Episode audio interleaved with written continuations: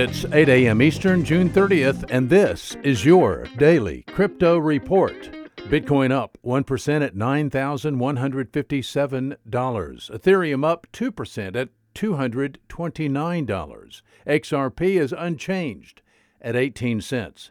These are your leaders by market cap. Top gainers in the last 24 hours Waves Enterprise up 61%, ChainX up 33%, and Haven Protocol up 19%. Today's news. Bitcoin is still up 27% on the year despite June's dismal performance. The U.S. Senate Committee on Banking, Housing, and Urban Affairs holds hearings today on, quote, the digitization of money and payments, unquote.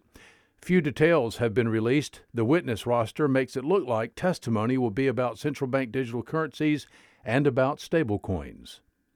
Speaking of digital dollars, the proposed digital Canadian dollar should be available to everyone in Canada and accessible to everyone in Canada, according to an analytical note released today by staff at the Bank of Canada.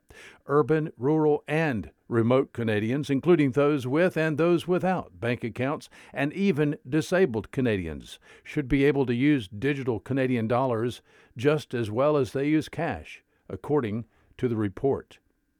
And finally, University of California at San Francisco School of Medicine paid a $1.4 million ransom in cryptocurrency to the NetWalker ransomware gang. According to CBS San Francisco, hackers launched the attack June 1st. BBC News reported that negotiations with the folks behind the ransomware attack were on and off during the month of June, finally settling on an acceptable amount and paying 116.4 Bitcoin to get the unlock code. Brett Callow, a threat analysis analyst and ransomware expert, reminds us to lock down RDP, use multi-factor authentication everywhere it can be used, and to disable PowerShell when not needed. Well, these are your leading headlines today.